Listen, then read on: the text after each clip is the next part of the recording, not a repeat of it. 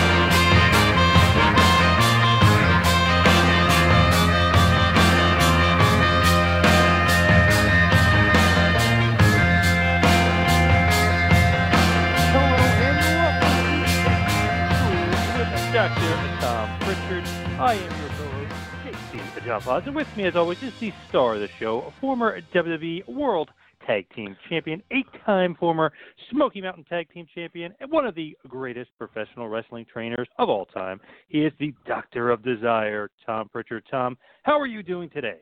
JP, I am doing tremendous as always today. It's a wonderful day to be alive here in Knoxville, Tennessee. So we usually kind of start off the show, and I usually say, and it seems like every week, and it just happens to happen every week. Hey, you know, Kofi said something. Hey, Sheamus said something. So this week I'm going through social media. I always type in Tom Prichard on Twitter. Let's see what's going on. I see Tyson Kidd, aka T.J. Wilson, and Nattie Neidhart throwing you a lot of love and kind of saying, you know, we love Dr. Tom. You know, it's such an honor to be trained under you, and you've taught us so much. What was that like? You, you know, every week I feel like somebody's giving you praise.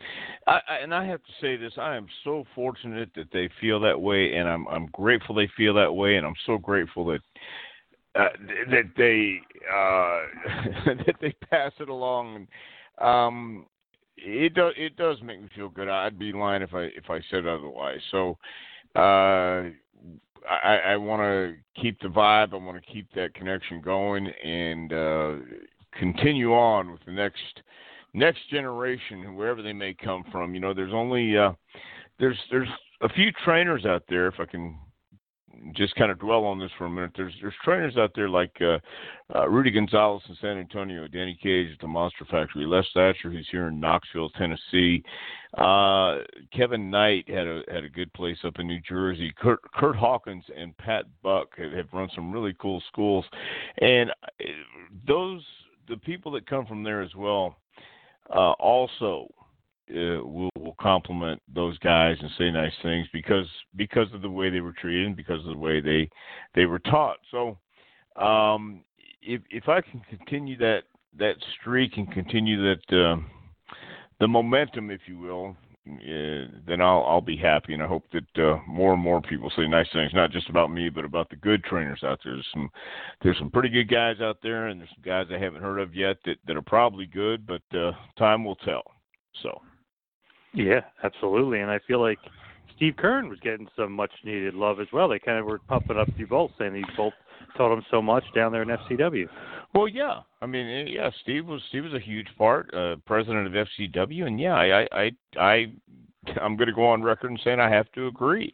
I think we did do a good job in FCW, and uh, I, I said this not too long ago. I dare you to tell me FCW was not a success because it certainly was on more than one front. I think in turning out uh, good people and also uh, giving them skills they need and were able to apply and use in FCW. It carried over to WWE. So yeah, Steve did Steve did a great job too. He was uh, he was right in the the foxhole with us. So I agree. I don't know how much like modern wrestling you watch as far as like week to week AEW Raw? Do you watch week to week, or is it kind of whenever you catch it, NXT stuff like that? Whenever I catch it, honest to goodness, I I I didn't uh, realize. I mean, I realized when I was doing it with FCW, but I didn't realize how how much time uh, I wouldn't have, and I, I don't have a lot of time to just sit down and watch uh, even an hour. Sometimes, some weeks I do, but but not all the time. Because it seems like nowadays, and it's so much different than when you hear of, of what the trainers are, are teaching these guys. It seems like there's no selling or no stopping point. It's like just almost like a car crash, it just keeps going and going, and then just comes to a stop. I was just curious, is that at all anything that would be trained from any of those trainers where it's just kind of like, guys, no selling. I don't want, you know, any people losing their, uh, you know, their train of thought or, you know, just go for it and whatever. Would that ever be taught by any of you guys? No, not at all. Uh, selling is is the most important part of this business. The basics and fundamentals never go out of style. If you don't have a solid foundation, if you don't have something to build on, you're pretty much going to crumble uh, quickly, very very quickly, and that's what's missing today. That I, I believe a lot of things are missing, but one of the main things is people selling, uh, telling a story, getting in the ring, having a connection, and uh, communicating to the fans. And the problem is, um, there are no veterans today who came from that era who are young enough uh, I feel, to get in the ring and, and teach. You really do. I think the really the real way, the way I learned it is by getting in the in the ring with someone night after night who knew a hell of a lot more than me and told me what to do, when to do it, and uh, I was able to do it. And the rule of thumb back when I broke in was you had to be wrestling at least five years, working in the ring, before anybody would really let you say anything. Or they they would let you say something, but but your job was to close your mouth and keep your ears open. Um, I I don't know that that's really a viable option today because we do live in a different world. We do live in a, a place where it's instant gratification and you've got to keep people's attentions.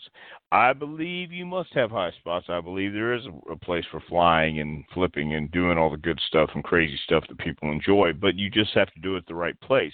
If you don't sell then it means absolutely nothing. Uh you have to have people digest it. You have to see they have to see what you're doing. It's a lost art today. Now once again I'm not advocating going out there and and having a 60 minute match like Jack Briscoe and Dory Funk. Although I will argue that Dory Funk Jr. and Jack Briscoe could still have a hell of a match uh, in this climate today and get over. Uh, it's it's all educating the the fans, and it's all I, I think it's all body language and uh, emotion and feeling. Said it before, I'll say it again. I stole it from Kid Rock. Uh, if it looks good, you'll see it. If it sounds good, you'll hear it. If it's marketed right, you will buy it. But if it's real, then you'll feel it. And I don't know if anybody's really feeling it as much as they're looking at uh, the entertainment aspects of what sports entertainment is today. Not that it's wrong or right, it's just a hell of a lot different. And uh, I, I don't know if it if I was watching today I don't know if it would uh, pull me in the same way that I was pulled in when I first started, like years and years ago. Definitely want to get you your opinion on that because it's it's so funny how it's like I guess they're trying to keep the attention of the viewer, make sure they don't switch to the other channel or something, but it's just crazy. It's like wow, they're going to sell. They're going to sell. No, there's no selling. Holy crap! They're not going to. They're not to sell that. Wow. Okay. But but that's that's the thing that that why you need a good trainer, in my opinion. Why you need a good coach. Why you need someone who understands the importance and value of selling and what selling is. When to sell, when not to sell, when to register, because registering and selling are two different things, but at the same time, it's exactly the same. Just one is a little more intense, and one you need to just let them know that you were hit. You're not knocked out, but you need to register. This happened, and and show it on your face. Show it with your body language, and and unfortunately, it, it really is a lost art. It's it's uh, it's not taught everywhere. I've known, I've seen that. Um, that it's not taught everywhere. Some guys don't have a clue what you mean by you need to sell here or we need to we can't do your flip flop and fly here. You don't just shoot the guy in the corner and do a backflip because Rob Van Dam did it. And that's not the case. There is a clip online. It's either Rob Naylor or Chris Zellner, two uh, great guys to follow on Twitter. They posted it. I don't know if you were selling or if he was inflicting pain, but it was you and Buzz Sawyer, and he launches you out of the ring and just beats the hell out of you. But it was, I mean, you do an awesome job. But Buzz Sawyer seemed like he uh, he might be a little snug. Well, well, here's the deal. I I actually had forgot about that until I saw it. I think it might have been last year. I'm not sure, and and somebody posted it. But then once I saw it, I remembered that was a Saturday morning at WTBS on Techwood Techwood Street, WTBS Studios, and uh, uh, Buzz was a wild man. Buzz was what you saw on TV was wasn't that far from who Buzz Sawyer really was, backstage, on the road, wherever it was. But I got along with Buzz, and I liked Buzz, and I think he liked me. Um, and we talked about it that morning, and I believe it was Ole who said, "Hey, can you take a press slam um, and get thrown from the ring to the to the announce table?" I said, "Sure." Didn't know if I could or couldn't, but I bound and determined just say yeah sure and uh i had already worked with buzz a couple times in in spot shows and and i and, and when you work with someone like that uh buzz was always solid he was never snug or never stiff with me but he was solid because that's that's the kind of uh performer he was. He you weren't going to see through any of his stuff. And i trusted him. So when he picked me up and and threw me uh, there was no way to land except the best way I knew how, and I did. So that was a feeling thing. Uh, I remember that morning though, feeling pretty good about the bump because I hadn't seen it yet, obviously, but but I could tell by the reaction of the studio that it was one of those like, oh my god, did that just happen? And it did. And uh, so yeah, it, it's one of those those things that you just have to sometimes. Uh, you're not sure if you can until you do it, and that was one of those times. And I was bound and determined to do it. Great stuff. I mean, it look, looks unbelievable. But got to get back on topic. Kind of went off on a tangent there to start show, which I love. But getting on topic because today I want to talk about kind of a forgotten role. We've talked about it before on the show, but not really in depth like I want to talk to you about it today, and that is becoming Doctor X and where that all came from and and the great gimmick of Doctor X that a lot of people may have not known it was Doctor Tom. So when you're becoming that Doctor X character, and obviously you know it's going to start against Brakkus. What is the, the the thought process? Like, okay, I don't want Doctor Tom getting beat on TV. Like, how do you become Doctor X? Um, well, that's that's an interesting question because uh, I knew at that time what my job description was, and and I had moved into now a trainer coach role, and it was a new role for me, but I understood the role. Um, I felt I understood the role. Let me say that and uh, the proposition was you'll go on the road, uh, put the mask on, and work as Doctor X. Okay, but you, you, uh, my, where, where I got a little crossed up, I'll never forget this because when I worked with Rock as Doctor X, uh, it it could have been a hell of a lot better match. I feel if I would have just gone out there and worked, but but I didn't. I was trying to work as Doctor X, and I didn't know how Doctor X should work. Except I'm going to put this guy over, and to the best of my ability, Doctor Tom can go out and work as Doctor Tom and still put somebody over. Um, and I was good with that. But now I'm hidden, and my facials uh, are are hidden behind the mask, and my body language now has to tell a story. So, uh, pretty much, I, my my idea was to go out and uh, make these guys shine. And uh, I, I remember what I was going to say about Rock was Jake was our agent. Jake Roberts was our agent that night because he came back and and Rock and I both looked at each other and and said, something was off in that match, and it was. And Jake says that's because you weren't working as Tom and you weren't being Dwayne. Well, at that time, Dwayne wasn't sure how Dwayne was was supposed to work, obviously, and I knew, you know, I'd been working by about 16 years at that time. I knew what to do to get somebody over, uh, but I just wasn't. Uh, I guess I wasn't feeling it yet as Doctor X because I I didn't think that was going to be a big career move. I was I was happy to be out of the ring and in the in the uh, uh, in the studio in the dojo, so to speak. So uh, all that all it really came down to was uh, making sure that the guy I was working with was comfortable, and the guys I was working with were Brakkus, Rock, and Mark Henry, and later on it became whoever else was in the, I was in the ring with. But uh, so the transformation wasn't wasn't seamless. Um, but at the same time, it wasn't anything I really put a whole lot of uh, thought into. I just went out there and did did what I thought I should do.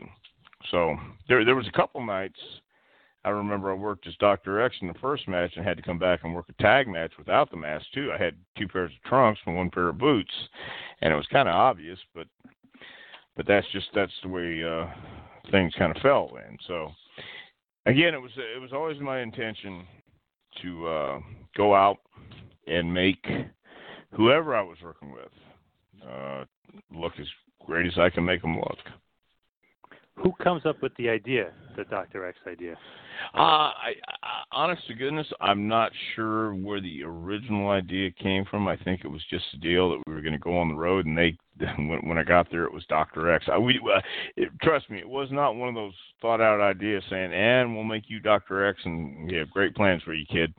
I knew what the plans were for me from the beginning, so I was cool with that. Um, when I got to the uh, got to the show, it was Doctor X, and I saw it on the card in the back, and I, I saw who I was working with, and I figured, all right, I must be Doctor X tonight, and that's how it well, that's kind of how it came out. When they say, you know, they want you to be Doctor X, why not just be Dr. Tom and kind of put the guys over? Why? I think because I had been there in the Heavenly Bodies, I had been there in the Body Donnas, and I think they were just looking to kind of uh, get get away from that. My my only uh, summation, I don't. No one's ever actually ever told me. We never really discussed it. It's it was one of those things that I think. Um, okay, what? Why why now? I I had done I had done some stuff as um, Dr. Tom, but I think at this time uh, they probably felt it was better to just have this faceless, nameless but still dangerous and mysterious, Doctor X. That's you know some things are uh, sometimes uh, a toad is just a toad until you go to the rainforest and need it for another uh, function. And that that makes no sense whatsoever. But I've been listening to some Joe Rogan podcasts lately, and if you know if you know anything about that, yes, so, yes, yeah, all right, absolutely. Um, yeah not to say on Rogan, I'll, I'll go away from him, but um, crazy to think, but wouldn't it be good for The Rock or Brakkus or Mark Henry to beat Tom, Dr. Tom Prichard. You know what I mean? Like to help them elevate them, or is sure. not even a thought? I don't even think that was a thought. I think that was just a, a way to get them in there and and um, get some experience. I, I really don't think that was even a thought. And I, I quite honestly, I, I've been beaten like a drum uh, prior to that. So maybe that was the other thing too. I, I honest to God don't know, or it could have just been let's keep it fresh, or let's just have a different name on the card. Uh, a lot of times there there was no necessary rhyme or reason that that I knew about, but I'm sure for somebody else they they felt it might have meant something else, and they they they might have thought, well, let's just protect Tom. I doubt that, but I'll I'll go ahead and throw that out there. Uh, let's let's not do um, Zip, or let's not do Tom. Let's do Doctor X. He's a he's a new guy. He's a new guy under a mask. Could be it. Hmm. Yeah. Possibly, yeah, possibly. Right. Now, like we're we're saying, like you know, basically they're hiding your identity. Did a lot of the fans know? You were saying kind of before, like they knew it was me. Did it was it you know, did you think it was so obvious, like that the fans were like, "Come on, like that's not him." You know, well, they would. Doctor X. Yeah, they would yell my name. They would, "Hey, Doctor Tom," and come out as Doctor X. Yeah, on the house shows, of course they would. I mean, the the ones who knew knew, and and you had your smart Alex and uh, uh, especially in the Northeast, who who would call my name out. And yeah, it was it was obvious, but uh, once again, uh, sometimes sometimes it just happens that way, and there's no other explanation except this is the way it is. Did you ever say anything like, you know what, I'm just going to be Dr. Tom tonight, or hey, maybe we should go back, Dr. Tom, or that never even was like a thought, like whatever they no. say, I'm going to do it. Yeah, wasn't it wasn't even a thought. It was just like, uh, all right, because honest to goodness, man, at at that time, um, I I was really okay just doing the training because when you when you get to the arena and you have to do a match there's just getting prepared to go out there and and at that at that time uh it was i i i really put thought into wanting to have a good match with everybody I went out and worked with of, of all the guys I was training, and that that was a lot of pressure. I think, from I, I know for me anyway, uh, because I wasn't, for instance, with with Achim. I, my gosh, it was it was a challenge. With Mark, it was a bit of a challenge too, but but I, I knew what I was getting into. With The Rock, uh, you knew, I knew uh, that he was getting ready to uh, take off. So, um, no, I, I just think that uh, I was I was okay with with just doing the training in the studio, and if you needed me, fine, and if you didn't, that's fine too, because getting there, having to get dressed, uh, and then do whatever else was needed to be done after the match, critique and go over the match. Okay, it's a little easier if I'm watching the match and then I tell you what I see. But if I'm in the match, then I've got to really uh, go back and think about it. And I, I could tell you, or I could tell these guys, look, uh, you leaned on me here, I couldn't move you, or you, here, here's what I felt when we're in the ring. Then I'd have to go back and watch it. But if I can stand them back and watch the match, I get a little a better perspective, I think. This is a crazy question. Would you get a double paycheck? Because Wow, you're a trainer and you're a wrestler.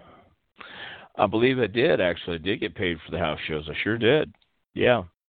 So I mean that was good. That that was yeah. good. I, I don't I don't I don't have any complaints about that time I was training him. I just if I had my preference, um you know, it, it would have been an uh would have I would have been happy training the guys in uh uh at studio and then then watching the matches on the road or watching them when they came back. You know, and it's still to this day um, and I just wrestled the other night.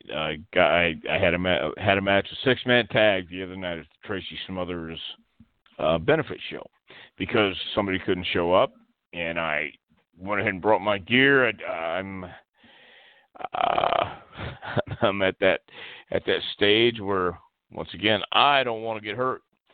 But I went ahead and brought my gear and did the match, and and the guys were trying to protect me in the match. When finally I just said, "Look, I don't mind being in the match. That's not it. I just want to be able to do what I want to do, and that's that's the uh, position I take now. I'm, I want to be able to uh, do things that aren't going to hurt, aren't going to hurt the match. Aren't I don't want to go out and just embarrass myself. So um, I know what I can do and what I can't do right now. So that's that's kind of the deal. And, it was like that back then. Uh, I had I had to do take the guys' finishes. I had to take Rock's finish, uh, Mark's finish, Achim's finish. Even uh, I think I worked with Silva a couple times, the Giant Silva, and he. Uh, I had to, I had to have their trust that I wasn't going to go out there and, and try and uh, showboat for me because that's not what it was about. It's about them now, and uh, so yeah, it was it was it was uh, it, it was a fun time. Don't get me wrong, I had a fun time, uh, but I think the reason why it was Doctor X was to make it somebody new because I'd been there since 90, 93 and three years gone by and why do they need somebody who'd been there for a while and go out and beat them? Don't they beat somebody different, even though they all knew it was me? And I could be way off base, but that's just what I think. And you did work Giant Silva a few times. What was it like working with him? I mean, he had some experience briefly, and obviously, you know, he'd have uh, a little bit of a run in the WWF with the oddities and um, a little bit of an MMA run as well. But what was your thoughts on Giant Silva? I I actually liked him. Uh, he was a good guy, and he had been trained by Larry Sharpe. and uh, I had known Larry casually, not really um known him known him but but but he was a casual acquaintance and uh, you know Larry was like a lot of the older guys at that time who uh, may or may not have signed contracts with guys that, that guaranteed once it, it, they started wrestling with a major company that he would get a percentage um, of their earnings, uh, which I don't certainly don't agree with. But I'm not the one who's making the deal. So uh, when he came from Larry, he was um, very very inexperienced, green, and I think he was on his guard because he didn't know what to expect from from me, or I, I don't know what he expected from WWE as a company either. But I liked him. He he was a nice guy. Uh, I never had any problems with him in the ring, and he and I made it clear to him before we worked that I am there to make him look good and just relax. I'm not going to do anything to make him look stupid. Just if he would just listen to me, we I promise you you'll be okay. If you don't understand what I'm saying, you don't get it, just say I don't get it and we'll stay there where we're at and you'll grab me in a hold and I'll repeat it. And if you still don't get it, I'll do something else. So I had to I had to make sure I had his trust and uh, I, I think I did when we went out there. So he, but again, you know, everybody has that uh, uh, that learning ability and that learning curve they have to go through. And uh, Giant Silva, you know, he he he spoke English, sometimes not very good.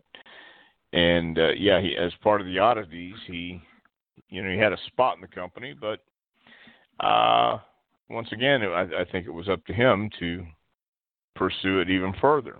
Um, and I'm, I think sometimes you go through that process, and it's not always what you, what it's cracked up to be. Definitely. Yeah. Now, do you think being Dr. X? I mean, I think we've touched on a little bit before, but it's just basically like on the job training where you're taking the things from the studio, from the training, and you're really doing in the ring almost as if you're back in the studio, so it's on the job training? By all means. And again, that goes back to what I was saying earlier when you had veterans go in there with a young guy. Uh, when when I first started, and I first started October 20th, 1979. So we didn't have wrestling schools pretty much on every corner or advertise them like like it's done now. So it was on the job training. You get in the ring with a veteran who's pretty much in the twilight of his career or winding up his time in a territory, uh, and a promoter would would put the young guy, uh, a new prospect, in uh, with this veteran for a couple weeks or a couple months, whatever it may be, alternate it back and forth with maybe a young guy and a young guy. You know, that was always fun to watch. Two guys who didn't know what the hell they were doing. But yeah, it it, it was on the job training, and it and it was on the job training when I worked with the guys, and I understood that, and that was um the that was what I understood the best, and that's what I was uh, I felt comfortable doing because I knew uh, from being on both sides of the fence as a babyface and a heel, what needed to be done. Uh, there was a match with Brian Christopher, not for WWE, but this is pretty much uh, my my last go round in in the Memphis territory in the gosh, early 90s. And Brian Christopher had just started. And for some reason, he didn't have being being being the son of the of a legendary figure like Jerry Lawler, just it, it's never easy for for second generation guys, or or a lot of times it's not easy for second generation guys. And Brian rubbed people the wrong way, but that was Brian being insecure and thinking that's how he had to um, conduct himself and be this cocky kid. And I'll never forget this because it was in Louisville, Kentucky on a Tuesday night, my first match with him, and someone had come up to me and said, Don't give that son of a bitch a thing. Eat him up. I thought, well, that's not any way to be, and not not a way to have a match, that's for sure. So I went to Brian, and I knew that he he was having problems. I knew that nobody really liked him, and I went to him and I pulled him off in a corner in Louisville, and said, "Hey, listen, nobody likes you. Nobody wants to work with you. But do this for me tonight. If you listen to me, I promise you, I'm not going to do anything to eat you up. I promise you, I'm not going to do anything to make you look bad. If you just listen to me, we'll have a hell of a match. Just trust me tonight, please. And he looked at me, gave me that look that I can't believe nobody likes me, and I've never heard that before. He didn't say that, but I, but I could read it in his eyes. He was shocked that I came and talked to him like this. But to his credit, he went out there and he relaxed, and we had a great match. And from then on, we had a program, we worked a program, and he understood that I was going out there to to try and help him and help the match. Uh, so that's um, that that was my thought process uh, when I started training the guys and working with them on the road. That was the thought process of a lot of some of the veterans anyway back when I first started. Not all of them felt that way. A lot of them would would I've I've been stretched a few times and okay, I took it, understood it, but I just never saw that as a way of helping not just the guy you're in the ring with, but helping the match or helping the business. So I I, I have a different outlook on that. I I, I just feel that um uh, on the job training is the best way to do it if you have somebody who is looking out for your best interest. And they're they're looking out for their best interest too because if I go out there and have a great match with you and you know absolutely nothing, well who's responsible for that? Me. You you you too if you listened and you followed. But uh I always took pride in the fact of taking someone who didn't know anything and telling them, listen, please trust me and we'll have a good match and then it works out that way. I've also done the other other way too. It's I've I've had people go out there and we stunk the joint out.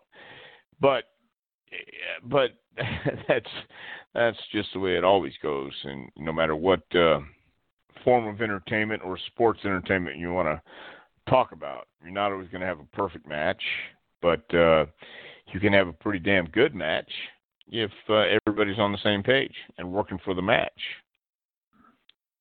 So when you first start working as Dr. X and really was Brakkus, house shows and then uh, in your house it's time, dark match, is Brakkus kind of not like the test dummy for it, but is he like the guy where it's like, okay, you know, I'm going to start with him. He's a big pet project. Then going to move on, or was kind of Brakkus the only thought process for Dr. X at that point? No, I I was uh I had already worked some matches with uh, Dwayne and Mark, and Brakkus was about. I think Brakkus was the third in line that that came with my Doctor X appearances, and uh you know once again I loved Brakkus. He he was a great guy, fun to travel with, and and fun to be around. But um, have have you ever trained to wrestle? Have you ever been I, in the ring? Yes, huh? I have. I have. Okay. Okay. Did it come easy for you? Mm, some of it yes, and some of it no. All of us go through that. Some of it yes, some of it no. But some of us grasp it after a certain amount of time. Right. And some of us have been wrestling fans our whole life. But if you've never watched wrestling and you've never really grasped the concept. Now you're a 30 something year old man who's been a star in in the bodybuilding world and has been thought of as a a top tier star um on muscle mag magazine covers and things like this. I remember we would go go to gyms where Brakkus is on the cover of the magazines when we walk in and they just go nuts over him. But now you're entering a whole different realm and you're not sure um, what to do, how to do it, what the name of the holds are, what the name of the moves are, how to take two steps back, why to give me distance, why to close the gap, how to take your time. I'm talking the whole time I'm in there with him, and I was doing it with, with most of the guys like that, but but. Mark had been a fan his whole life, and and The Rock had had grown up in the business. So Brakkus was was at this time uh, the only one who really never watched wrestling and never really um, understood the appeal, and now he's trying to uh, trying to grasp it. And I'm I'm telling him these things in the ring, and he's nervous. And I uh, I remember him wanting to talk to me all the way up until the time we had to go to the ring. What are we doing? What are we doing? And I had to lay out the whole match. It was only an eight minute match, but but you're laying it out and i'm trying to tell him just relax i'll call it to you out there i promise i promise i promise but he would get so excited and i i remember uh, i believe it was the first night when uh, i i came off the ropes and he gave me one clothesline knocked me into next week and then he was supposed to hit me uh with three more clotheslines, I think, or two more clotheslines, whatever it was. I just remember I came off the ropes. He hit me with the clothesline. I fed up. He hit me again and again. And when I rolled out the ring, my head was ringing. It was one of those things where I knew he had just killed me. I mean, he rang my bell. But we had another six minutes to go, I guess, and went in and we did it to the best of our ability. So, um, you know, it, it, it it's it's a great business to be able to create in if you just relax and have fun with it. And that was the thing I think uh, Brakkus really never learned how to relax. He went to Bret Hart after he spent, I think, maybe six months with us here. And then Bret had him ring um, up at his house and spent some time with Bret and had some matches up around there. But uh, just never really, I don't think it was ever his thing. So, great guy, though. Very interesting guy, just because he looks like the prototypical guy, he said bodybuilder, obviously. He just seems like the prototypical guy Vince could love, right? He did, and, and he was. He was, Vince did love him. He and and he loved him. He had a great attitude. He really, really did. He adapted on the road as far as that lifestyle is. But you still have to perform in the ring. There's all these uh, elements that have to be tied together. You you you do have to learn how to work back backstage. Yes, yes, yes. And what we do in the ring is just a ministerial part of that. Yes, but it's still a part of it. and and even though it may be 10%, that that's a huge 10% of what we do. And and what you have to understand, and uh, there is a method to the madness. There's a method and, and, and a um, a recipe for what we do. Does it change? Yes, and you have to know how to change. Do you, do you do everything you say you're going to do in the back? No, of course not. Sometimes you do, sometimes you don't. But you have to know how to adapt. You have to know how to react, and uh, that's something I did to the best of my ability. But at the same time, if I tell you to grab my arm, you still have to grab my arm without killing me so I don't uh so I'm not tied up in there and can't do anything else with you. And I think Brakkus was just very nervous and he wanted to make sure everything he did looked solid and it was. But it's one of those things that that's not what this is all about. It's it's it's it's hard to explain to someone who's never really felt it and seen it uh, for any length of time. Coming be, coming into it later on in life uh, was was a little challenging for him too, though. I think. There's probably no backyard wrestling or anything, you know, like that for him. I can probably guarantee that. no, no, he, he like I say, he he was at the top level of bodybuilding, and yes. we would yep. walk in gyms where he would be on the cover of not just one magazine, but but uh, we walked in one time. He there there were three magazines. uh at the counter uh, where we walked in. I'll never forget this because the guy was just freaked out when we walked in. He recognized him immediately. I mean, this was Achim was one of the top guys back then, and he recognized him. It was like incredible. And of course, and Achim took it all in stride. He he was he was that kind of guy too. Very humble, um, had every right to be not humble, but but he was. He was extremely humble, and um, he, he would talk to everyone there. Even though we are trying to get a workout, they let us work out, and then afterwards he signed autographs for the guys. He gave us shirts. Uh, so yeah, he no backyard wrestling for him, and and the WWE was just uh, another um, company that that he was another business that he was going to go into, you know, and uh, uh, we saw what happened. There's a tag match that you work with TL Hopper, who obviously you know very very well nowadays and you teamed against Furnas and LaFon, that's one of those things where it's like, okay, um, they're awesome, awesome tag team. They need no help. They just throwing you in there because they needed somebody veteran for them to wrestle.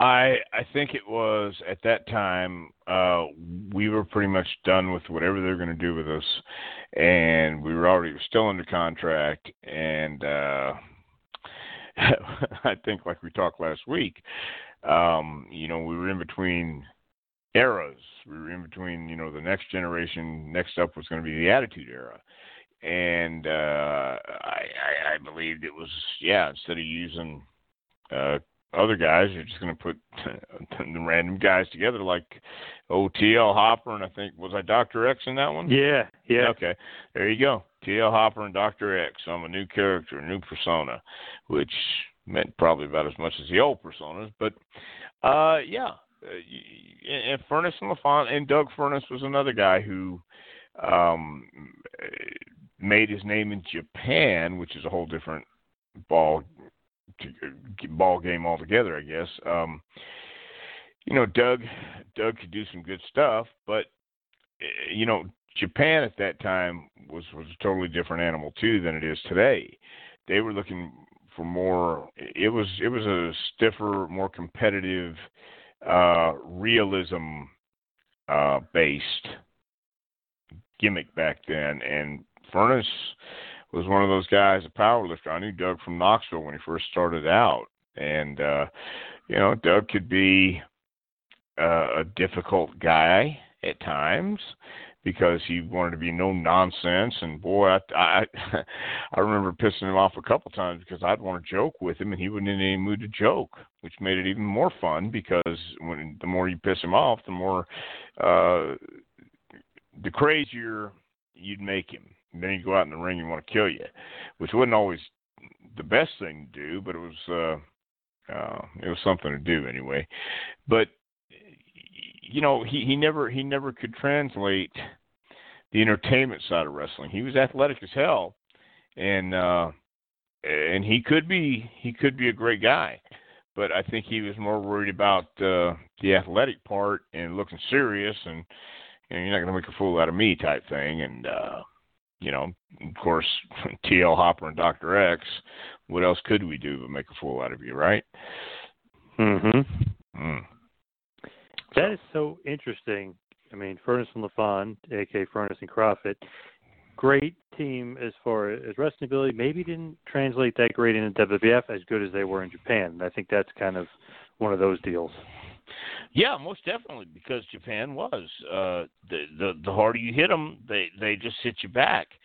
And uh, you know, I've I've I don't know how many tours I actually did in Japan. I think five, six, maybe. But every time we went over there, um, I I never looked at it as oh here we go it's going to be three weeks or four weeks of uh, snug stiff matches. No no no it was it was pretty uh, pretty cool. I mean it was it was intense at times, and I worked with Stan Hansen in a tag match over there. and I I'd never worked with Stan, but especially in Japan. But everybody talks about how stiff Stan Hansen is or was. Stan was a professional. He he knew uh how to lay it in. And and I've had stuff laid in before. He laid it in in safe places, and that was great. I took his lariat. I, mean, I took his lariat in Japan, and I've taken uh, Doug Furnas's lariat in the states. And the difference is, Stan laid it in, yes, but he never hurt me. I it was a I thought a decent match. I I didn't anyway. It was uh Furnas had his way and Stan had his way and that's why Stan was on top because Stan understood how to communicate and and uh get himself over to where people actually uh got into it. He was that big mean cowboy and uh he was a cowboy and, and Furnas was a power lifter and Furnas came across as a serious guy, a serious power lifter, and strongest man in the world at, at one time, I guess. But um uh, you know, it didn't translate in WWE. Hansen was great. I heard that uh, he couldn't see that well either, which also kind of led to some maybe sniffness or snugness. But he wanted to lay it in because if if you can't see the guy and you're kind of whiffing, it just doesn't look good. No, it doesn't look good, and and and that was uh, again to Stan's credit. I've seen the the match where he knocks Vader's eye out. Okay, well that's two big bulls going at it, and and and, and two big top bulls going at it in Japan. Um, I I went in and, and took whatever he had. He didn't kill me, thank God, and that's that's the key to being a pro. Uh, making your stuff look real and making your your stuff look authentic and laying it in without killing the guy. That's that's the art form to this. And uh, the only guys who should know what it feels like is is you and your opponent. And everybody else needs to wonder and speculate. So So I'm just thinking of not just Doctor X, but Zip the Body Don, and just thinking of that era of WWF and like the bad gimmicks. Is TL Hopper up there as one of the worst gimmicks you could think of at in that point of time? Uh probably. Um there was some well, that in the dumpster. Um you know, I mean, Freddie Freddie Joe Floyd uh would have been would have been okay if they would have allowed him to be who who he who he is. And uh I think Bill Irwin as the goon wasn't necessarily the greatest gimmick or greatest persona. But uh, again it was all up to the people who were given those gimmicks or given these opportunities to say yes I'm going to make this work or I'm going to change it and I think at that time I could be wrong, but I know for myself I just uh, uh, didn't want to make waves. And you, you you've got to make waves if you're going to be successful. You you can't be complacent. You can't be just happy to be there. And I, I've learned that through the years. Uh, could I have applied it? Sure. Did I? No. So, yeah, TL Hopper was not. it was what it was, but he was actually um, a real plumber. I mean, he and his dad was a plumber, so that's where it came from. It it was who he was, but you know it was up to him to make it or change it, and they later did change it to uh, to Uncle uh, Zebekiah, Uncle whatever they called him, manager of the Godwins, Uncle somebody. I don't remember what I don't remember what the name was now, and you probably don't remember him managing the Godwins, do you? Wasn't he like um Uncle Fester or Uncle Cletus or something Fe- like that? Cletus, Cletus, that's it, Cletus. It was Uncle Cletus, yes. So you know, and and again, he he he's from Knoxville, and uh I remember him telling me the story that he told the head writer at that time uh that he wanted to wear the overalls, and the head writer at that time uh said nobody wears overalls anymore and uh, Uncle Cletus took exception to that and mm-hmm. said, "You come on down to the south, and I'll show you overalls all day long." And he's right. I live in Knoxville now, and places I go, you do see people still wearing overalls to this day. You know, so. Uh, but once again, it has to translate on a, on a global scale. You can't can't just section yourself off anymore. Yeah, Uncle Cletus. That's right. I mean, they're very, very kind of short and forgotten about run. I mean, Right. didn't happen uh, very long. No, it didn't. But but again, that that was uh that was up to him to to make it uh, last. Now, you still close with uh, the Dirty White Boy, TL Hopper? Oh, once in a while I see him, but uh, he does his thing. I do mine these days. So we, we we're kind of busy. I'm kind of busy, and I'm not. I'm, I'm not sure exactly what he has going on, but um, that happens. Yes. Now, another guy, just to throw out another random guy you worked with that we didn't mention yet. I mean, we mentioned F- uh, Furnas LaFon, we mentioned Giant Silva, The Rock, Brakkus, Mark Henry.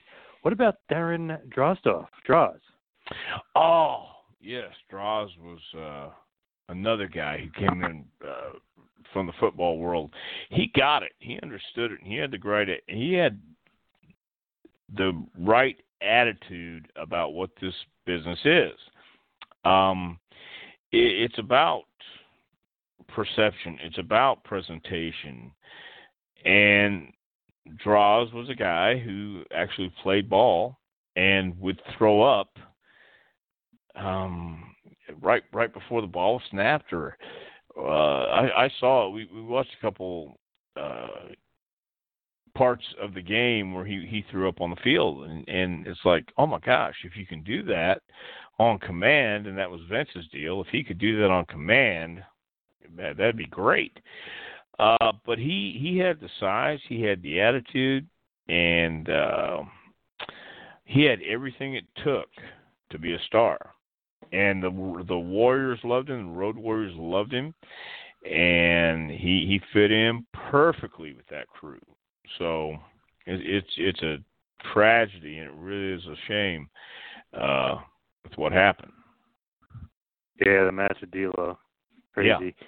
He still gets out there once in a while and does autograph signings, which is kind of surprising, but I mean, it's good for him still able to make some money off the wrestling business. Well, that too, and I I would hope that he's he's still being paid. I mean that that was a life changing experience.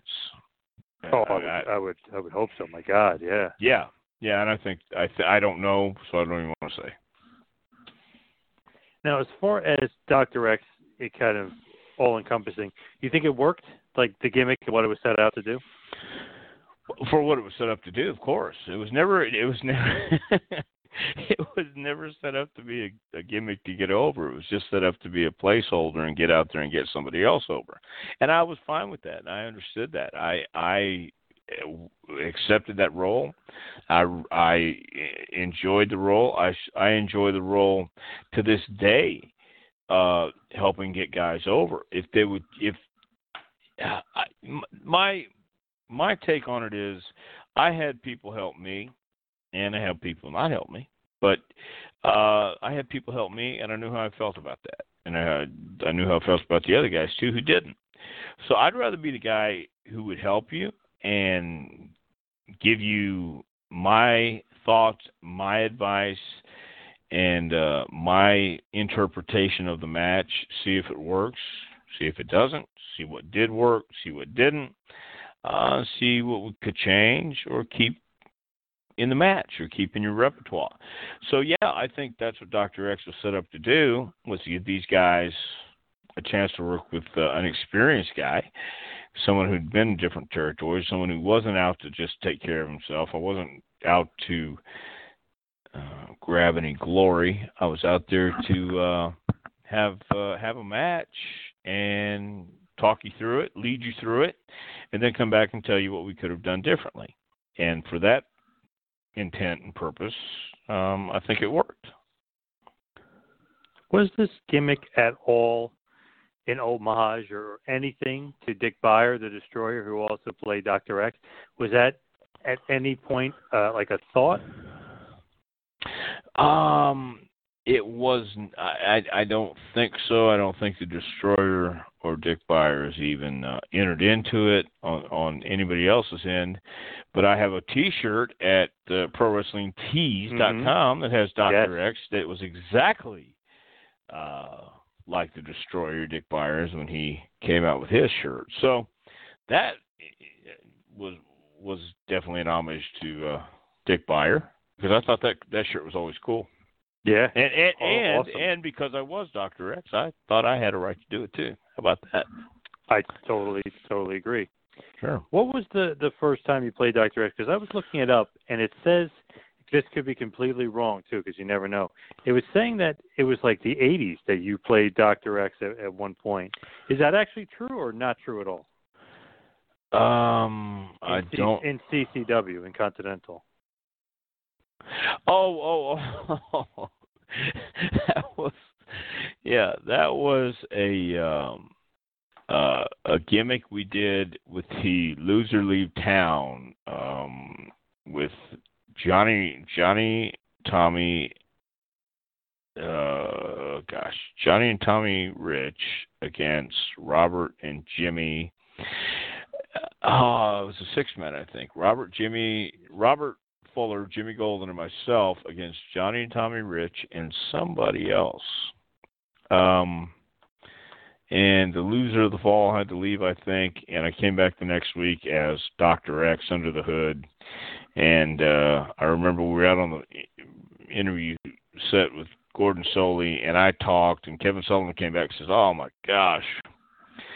I wouldn't have done it where you talked because it just kind of gave everything away. Even though they know it was me, just don't don't do that. Don't be so blatant with that. Um, but so yeah, it could have been with uh, Continental. With that was that was the only other time I remember doing it. Then we beat Johnny Rich, and he came back as the medic under the mask. So yeah, but that that wasn't a long term deal. I think that was maybe a couple weeks or something, and we got out of it somehow. And I don't remember how we did that. Did you ever do the gimmick afterwards, like in, in another independent league, maybe like years ago? No, I don't believe I did. Um, although that could be wrong, but I, I don't remember doing it anywhere else except WWE and uh, Continental. Because I read online. I mean, this could be wrong, or it could be somebody else playing the gimmick. It's saying AAW about ten years ago, um, which is a league I believe out of Chicago. So I was looking it up, and I couldn't find clarification that it was actually you, but somebody was Doctor X at that. Yeah, no, I don't think that was. I don't believe that was me. Now, as far as Doctor X and, and that gimmick, and and just thinking back, I mean, it did what it's supposed to do. It, it accomplished what it's supposed to accomplish, and we kind of mentioned it before. Do you think though, like with a guy like The Rock that may need, um, you know, maybe to beat a name or something, do you think it would have been better off? And, and Jake, who was the agent of that match, do you think it would have been better off if you just were you know, Doctor Tom, just for maybe just that night, and and May, and got him over? yeah, maybe so. I, I do. I think so because once once you or once I let me speak for myself. Once I put the mask on, uh, I I became somebody else. And as crazy as that sounds, but you, you, when you wear a mask, your peripheral vision is limited, and it's tight on your face. Uh, I know I, I used to wet it in wet it with water stretch and be a lot better, but still, uh, you still have something on your face. I never really worked a whole lot or, or extensively under a mask. So maybe going out there as Dr. Tom, uh, I could have I could have been me a little more.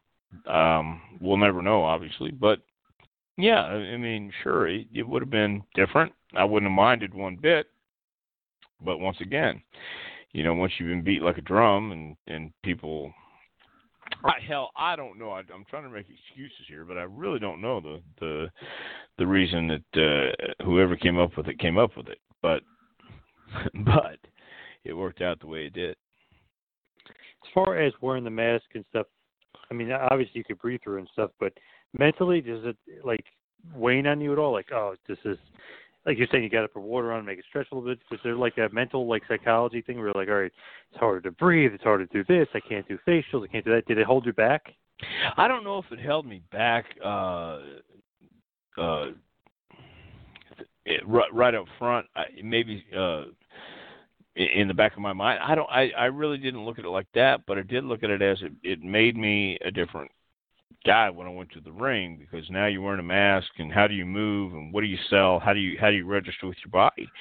So I don't know that it held me back. I just know that it made me think differently. I guess is the best way to describe it because now I'm not Dr. Tom. I'm Dr. X, and uh, even though the people knew, I'm still trying to incorporate who I how I think Dr. X should move, what I think Dr. X should do, and um, I, I I did, like they say, I did the best I could with what I had. Is it harder to play Dr. X because you're thinking of I got to have a different move set, I got to do this differently, I got to do that differently? Is it actually harder in a sense? Uh, in a sense, I think it was just. I don't know if it was hard or certainly different, and it, I, I don't know that it should have been. But at that time, it it felt different, and I wasn't working the way I I guess I would normally work. But I I don't I can't really speak to the fact that it was harder. Um, once again, you know, when you change change of persona, so to speak, whether it's face paint or wearing a mask or just uh, a different outfit, um, you, I, guess, psychologically and in the back of your mind, you do think, how how can I do this differently than what I already am or what I've already done? So, in that sense, maybe, uh, but I can't say for sure that that that that's true. Now we could finish up with Dr. X, and I kind of want to know what's been going on in the world of JPWA. The JPWA, we have had uh, some very interesting sessions since uh, January. We're now in February, obviously, and uh, we're going to be going through April for this session. But um, we have had some interesting visitors that I can't really talk about right now, but it'll be clear soon enough.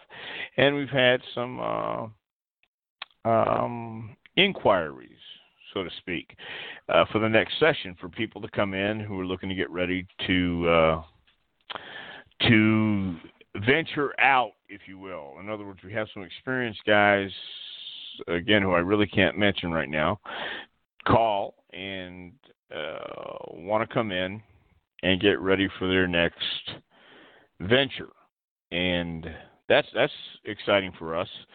Uh, we've been uh, plugging along, and I think by summer we're going to have some new things to offer. People ask me all the time, uh, "Do you have referee training? Do you have manager training?" Well, right now we don't because to be a good referee, be a great referee these days, takes a lot of work. To be a manager is even more rare, except on the independents, and we can go over that. But it it just it takes time, and um, with the guys I have now, it's it it is me training. I, I do all the classes, and uh, as I said, Glenn will stop by. But this is pretty much 90%, uh, well, more than that. Glenn will stop by more than that. I'm just saying uh, the majority of the training is me, and I'm there every day. So uh, to train referees, I have to I have to have a curriculum and I have to have a uh, a set to do it. And uh, I, I don't want to have someone come in and say yes I want to be a referee and they they spend four hours a night with us and then all of a sudden they figure out oh wait a minute. It's it's not what I thought it was. So but but by the summertime I'm looking to offer referee and manager training. Right now I I don't know how many emails I got last month but there was I think uh, eleven last ones I counted and I had to tell each one of them at, at this time we are not offering referee training, but by the summertime, uh, pretty good chance we will. Same way with managers. So we had, we've we've had some um, visitors, and we've had some inquiries, and uh, we're going strong. And I think spring session starts in April. I don't have the dates in front of me right now, but uh, if you go to jpwrestlingacademy.com, which I will do at this time, it'll tell you. So we're we are right on target for 2020, and uh, things are looking good. And if you go, if you go, by the way, if you go to jpwrestlingacademy.com, the first thing that pops up is talking, taking you to school with Dr. Tom Prichard. So, we do have a fantasy Perfect. camp. Yeah, we do have a fantasy camp coming up February 22nd. Uh, if this plays before or after, but the spring session begins April 6th and goes through June 26th. So, uh, by the summertime, we, we will probably be announcing some new uh, new additions to training. Love it. Also, JPWA has a store on Pro Wrestling Tees, and like you mentioned before, so does Dr. Tom. I love the Wanted Dead or Alive shirt, but get the Dr. X shirt as well. A, a great uh, topic today, and an even better shirt. I agree. I couldn't agree more. I think it comes in green and uh, red. The black shirt with a green mask, or black shirt with a red mask with Dr. X on it. So check it out. It's very, very cool. Also, go to Patreon, where JPWA has a great page with videos, training tips, you name it. Check out Patreon, JPWA. Also, check us out on Twitter at Two Man Power Trip, and you can check out Dr. Tom at Dr. Tom Prichard. Our website is tmptempire.com, and of course, like he just said, his website is jpwrestlingacademy.com. Dr. Tom, got any upcoming appearances you got uh, to announce? Oh, you know what? Uh, I do, I do, I do, and um, I sure wish I had it in front of me. I'm so sorry because uh, I, before I was on the phone with you tonight, I was talking to some of my guys who actually had a uh, bad uh, bad day. Uh, they they did some TV and uh, one of our guys got in a wreck uh, with a semi tractor truck, and Oh, uh, so I didn't have anything in front of me, but I got it in front of me now. So I have a I have a seminar coming up in Jeffersonville, Indiana. Uh, that is March seventh, um, with IWA Ian Rotten, and uh, as I said, the camp fantasy camp is the 22nd of February. Also, I'll be in Raleigh, Mississippi, uh, for a seminar on March 13th, and then the 14th, I'm going to be a special referee uh, in Raleigh, Mississippi, with Al Snow facing. I'm not sure his opponent, but I'm going to be there to make sure that uh, uh, there's no shenanigans. So, yeah, that's that's what I have right now. And as we go farther, um, I'll have more stuff for you, obviously. Gastonia, real quick. I'm looking at this April 11th, Gastonia, North Carolina.